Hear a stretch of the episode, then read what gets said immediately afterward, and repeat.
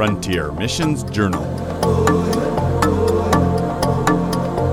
Stories of Hope for the Unreached with Adventist Frontier Missions.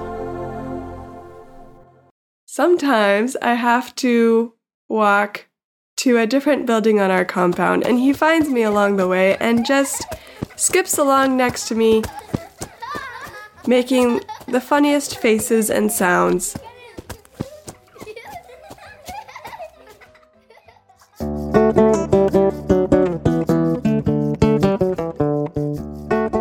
Mission friends. We have a double treat for you today.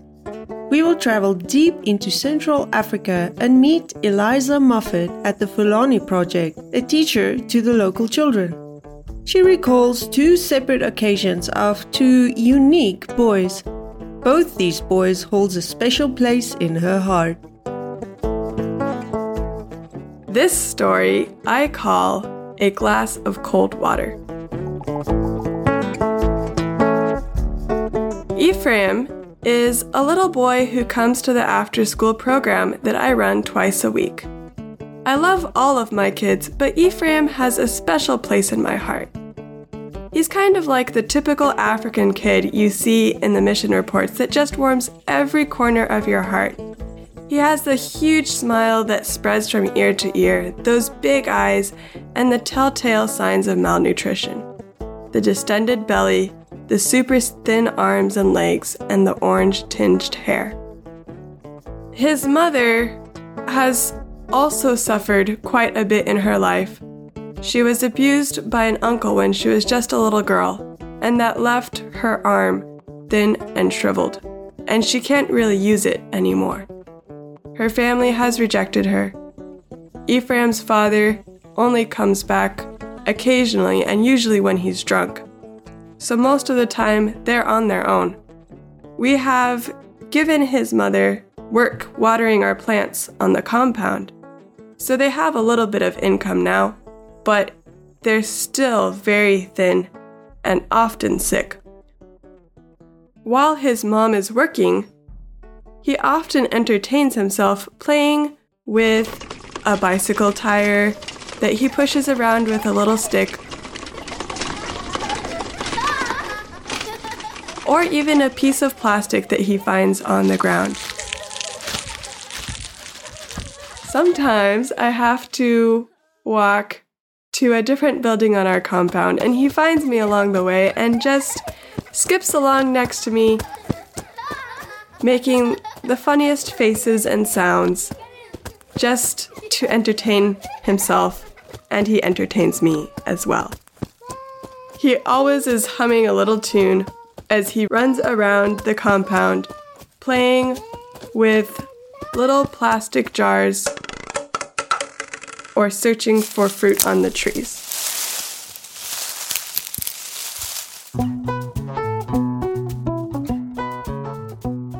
When he's around, he likes to visit me and see if there's a banana or a tomato he can eat. And I can never tell him no. I have to give him something. One day, he asked for water. I decided to surprise him with a glass of cold water from my fridge and a cold tomato as well. Refrigerators are very rare in our village. Only a few of us have them, and I'm pretty sure Ephraim had never had a glass of really cold water on a hot day.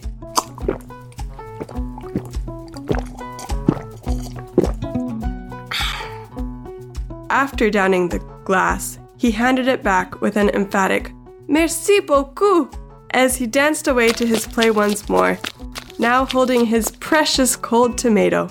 He called over his shoulder, God bless you! His contagious smile is always more than enough of a reward for whatever little gifts I offer. But as I closed the door behind him that day, I couldn't help but think of Matthew 10:42. Whosoever shall give to drink unto one of these little ones a cup of cold water, shall in no wise lose his reward.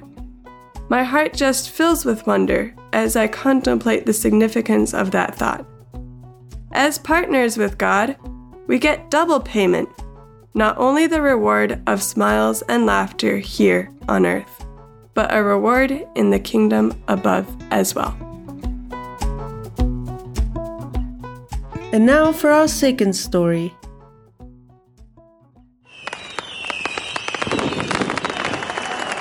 I'm going to call this story Vincent New Year's Day. New Year's Day in the village that I am living in, in Central Africa, is the biggest holiday of the year. It's like Christmas and Easter and Halloween and everybody's birthday all on one day.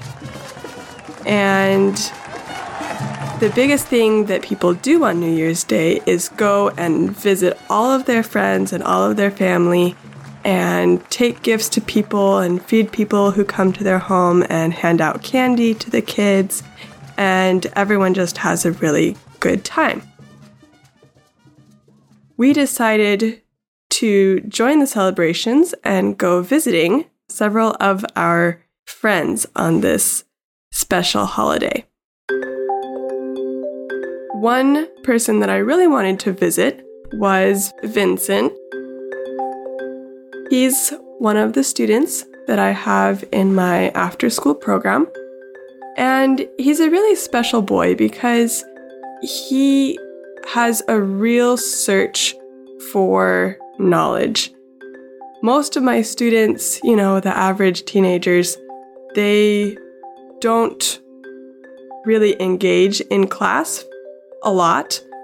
But Vincent always had questions about what we were studying in the Bible, or about different things in his culture and how those went along with what we were learning, or with different things that we weren't studying in the Bible that were still questions that he had about life. And he just really had a special place in my heart because I could see that he was someone who was really searching for a deeper knowledge of God. I had told Vincent ahead of time that I wanted to visit him on New Year's Day, but I didn't know where he lived. And in our village, it's really hard to follow directions if people were to give you directions to their house because all the houses look the same. They're all brick mud huts and there are no street names. It's basically like a forest of houses with trails that are not labeled and there is no map. So I had asked Vincent to come to my house and take us to his house. The time came and he didn't come, so we decided to go to another friend's house first and then see if they could maybe help us find his house. So they did. When we came to his house, we found him there at home, just outside, washing some clothes. And he looked a little bit embarrassed, like maybe he had forgotten that we were coming, but he left his work to the side and welcomed us to his hut compound. When we got there, all the neighborhood kids gather around, and there's so many little children that are just so happy to see us. All of his little siblings were there. His mom was there and welcomed us warmly to his to her home. We talked with them a little bit, gave out some stickers to the kids, and talked to his older sister about just how things were going, but I could tell something was wrong with Vincent. Usually he's a very happy and talkative boy, but this day he wasn't. I asked him how he was doing, but he just gave me the standard response. Ça va? It's it's fine. Eventually, his sister admitted to us that it's not really a happy New Year's because one of their huts burned down. Which one? This one here, right in front of us. He had a solar panel to charge his phone and give him a little bit of light at night, and it caught fire. Everything inside the hut burned. I looked up in front of me and noticed smoke still rising from a few blackened timbers that had been part of the roof. I was washing some of the burned clothes when you walked up. Now I understood. My heart went out to this teenager who had just lost everything he possessed and had no hope of replacing any of it. I shook his hand as we left and told him, We want to help you. I'm not sure exactly how, but I want to help. So I talked to a couple of my friends, and we were able to help him with the finances that he needed to replace the burned roof and most of his clothing and other belongings. One day, Vincent came to my house. He asked me for a little bit more money to replace some of the things that had burned. And then he stopped just a moment longer. Maîtresse? He asked, You have helped me so much, and I would really like to help you with some work if you have any. Is there anything that I could do to help you with? Yes, I told him. I've been thinking about starting a garden. Would you be willing to come and help me plant and water it? He nodded enthusiastically. Soon after, we set to work. I didn't know how to plant or what would grow at that time of year in our area. He and I did a little bit of research. We talked to some of the other gardeners in the village and found out that the best option would be to plant some bean greens. I gave him a few coins to go and buy the beans in the market. And then he came and I gave him a hoe to dig up some of the raised beds that had been there from the year before. Then he planted the beans in rows and raked a thin layer of dirt over them. Every day he came to water. Before long, we had little green bean shoots coming up out of the ground. Soon, he came to my door again. Maîtresse, come look at the garden. The beans are sprouting. I followed him over, and sure enough, little green shoots were coming out of the ground. Every so often, as he continued to water, we would go back and look at them. Before long, it was time to pull them up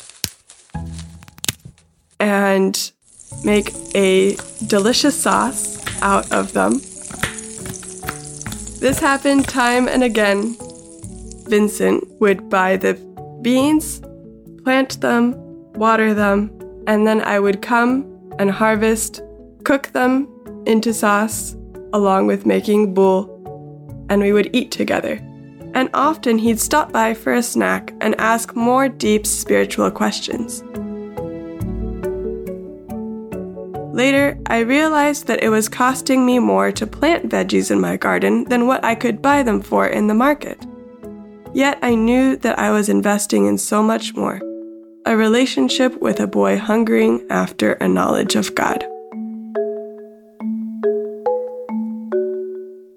There are many children just like Vincent that hunger not only for physical food and water, but also spiritual food.